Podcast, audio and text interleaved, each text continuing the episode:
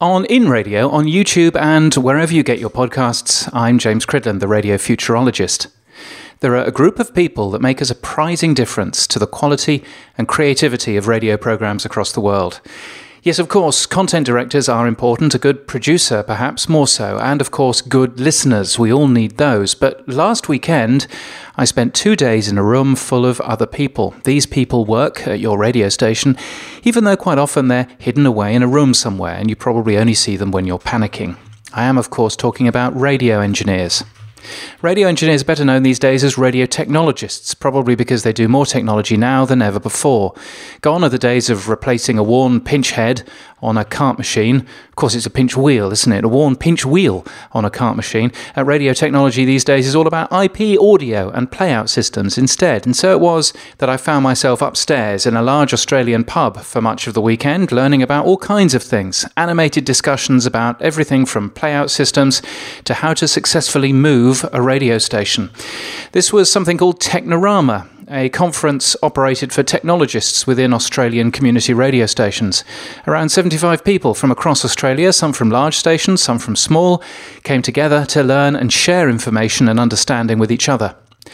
The presentation that made most people sit up was one from Mike Tobin from KLFM in Bendigo. As I've learnt, nothing makes radio people pay attention more than showing a video of a radio mast falling over. Mike had plenty of those to show, including one on fire. The big rusty thing on the top of a hill is important to look after, it turns out.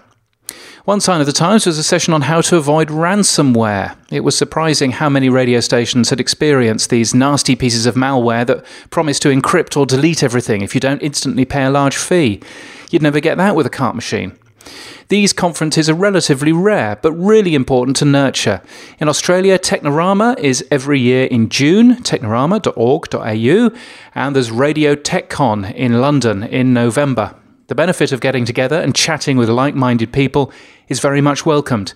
And if your engineer, sorry, technologist, isn't going, then they probably should be. And while I'm on the subject of radio conferences, perhaps I might also shoehorn a mention of my own, Next Radio, which has just announced our first speakers. That's in London in September, and you can watch previous conferences and book tickets for this one at the Swish website address of next.radio. You can get my newsletter at james.crid.land and daily podcast and on demand news at podnews.net. And until next time, keep listening.